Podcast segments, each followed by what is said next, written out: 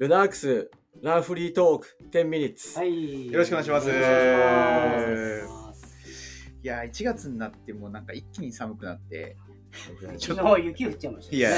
本ね。当なんかあの日が出てるうちははい。走ろうって思うんですけど日が沈んだらもう一気にちょっと走りたくなくなるっていう。なんかもう僕はもうちょっと寒い。ともう今日はいいかなってすぐ思うんですけどそういう時でどうしたらいいんですかね気合と根性です。よ 気合と根性。やっぱり気合と根性なんですかね。まあ、その時はもう無理に走らず、はい。室内のはい。筋トレで、はい。あーはい。あのルナックスのその菅谷連のメンバーにも、はい。あのアドバイスさせてもらって結局皆さんって下半身の筋トレとかはやるんですけど、上半身の筋トレって全然やらないんですよ。そうですね、うん。結局マラソンとかもそうなんですけども結局3時間4時間5時間ってずっと腕振りっぱなしじゃないですか、なので皆さんその振り続けられる筋力あるかってところなんですよ、うそういった部分で、はい。本当短時間で室内でできて普通の腕立て伏せとはまたちょっと違う、はい。その腕立て伏せを痩せてるんですよね、はいはい。ああはい。うんうん。それをやってもらうだけで全然、うん。あの上半身使えて、はい。より走らなくてもその上半身が使えた効率的な走り方に変わるのうで、ーん。そうい実は本当は筋トレの方が、うん。ランナーもうん。短距離選手みたいに筋トレやってもらった方が全然うん。壊れないんですよ体が。そうですよね。はい。うん。確かに。まあなんか、僕最近なかなか筋トレできてないんですけど、あの、まあ、怪我もあって、まあ、ちゃんと上半身つけてた方が、やっぱりこう、腕振りで最後までこう、ちゃんと振り切れる、振り切れるというか、で、あと腹筋周りに、そうやっぱコアなんかもその、最後まで姿勢が崩れないとか、やっぱそういうの大事ですよね。そうなんですだけど今日みたいな風強い日とかで練習した時って、やっぱ向かい風になる時ってあるじゃないですか、実際のレースもそうそういうこともあると思うんですけど、ブレちゃうんですようね、ん。でそれでこうブレちゃって風の抵抗を受けちゃったりとか、フォームが崩れて、でそれでこうリズムが崩れちゃってこうダダってペースが落ちちゃったりとかするので、うんまあそういった部分でそのメンバールナックスのメンバーとあとその高校生とかにもやらせてるんですけど。も、で本当にもう5分もはい。しないでできちゃうので、それが膝立て腕立て伏せと、はい。あとここちょっと寝っ転がってこうつま先を上げて、タッチするっていうもうはいあれだけで全然違うんですよ、あれきいついっすよね。はい。本当に。あの、ここうんう、こうやる。こうやるって、声だけですけど。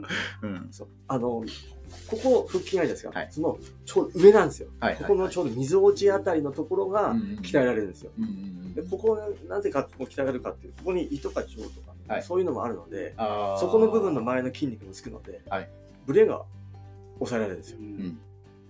だそういった胃とか腸とかそのうんトラブルとかも抑えられたりもするので、はいはいはい。そういった部分もおすすめかな。なるあとはまあリフレッシュ、美味しいもの食べた方がいいです。でこの間、実はあの、茨城県の東海村っていうところで、その高校生のそのうん。冬休み使って合宿行ったんですあよ。あ、はいはいはい。で、あの、監督と、生徒たちはその旅館からお昼とかは弁当が出るので、うん。それを食べてはい。休憩して午後に練習するんですけども、監督がちょっとすごい店見つけたんで、うん。はい何ですか？っつって、はいじゃあちょっとお前車で行くぞっつって、はいグあのグルービーはい。東海っていうはい。パスタ屋さんがあるんですよ。はいではいそこはあのテレビにも紹介されたような、うんあのでパスタ屋さんなんですけども、はい。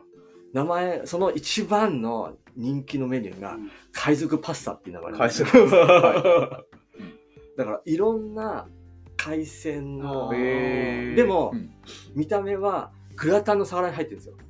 グラタンの皿にスパゲッティと海鮮がいっぱい入って、その上に、はいあのグラタンのチーズをかぶせてるんですよ。おー めっちゃカロリー。そうそうそうそうなんですよ。まあランナーの人にとっては最高の、うんまあ、美味しい。そうですね。一度ね食べてほしいな。あーへー東海村。東海村東海村なかなか行く機会遠ないいなー そうなんですよそれ食べに。僕もこの間の合宿で初めて食べて、うわうんこれはっていうので、へランナーの人にとってはうんこれはぜひ一度食べてもらいたいそ。のね、その B 砂浜のランニングの鬼練習した後に食べた方がいいですね。そうですね。はい。なんか、はね、それの方がお腹がそうです。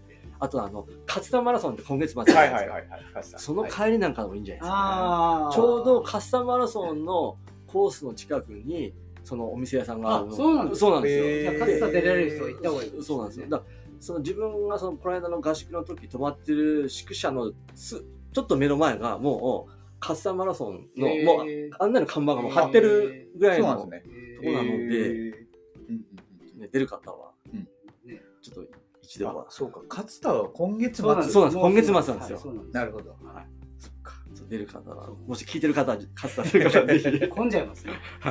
本当みんな行っちゃうね。平日やっぱすごいです。あ、そうなんですね。そう。もう外まで。並んでる。並ん自分はその時は、先行けって言われて先に場所取って で席あれもう予約しといてあ自分が先にこう待ってたんですよ。うんであそそうそう時間です。っつって来てもらった、あ、そんな人気店なんですね。そうなんですよ。やっぱりその「そのかっちりマンデー」っていうはい。番組にはいはいはいはい。やっぱり紹介されるとやっぱ当時ボリュームがそうそうそう。そうそう。うん。でやっぱりお腹も満たされて特にそういう運動とかそういう人なんかにはおすすめですよみたいな。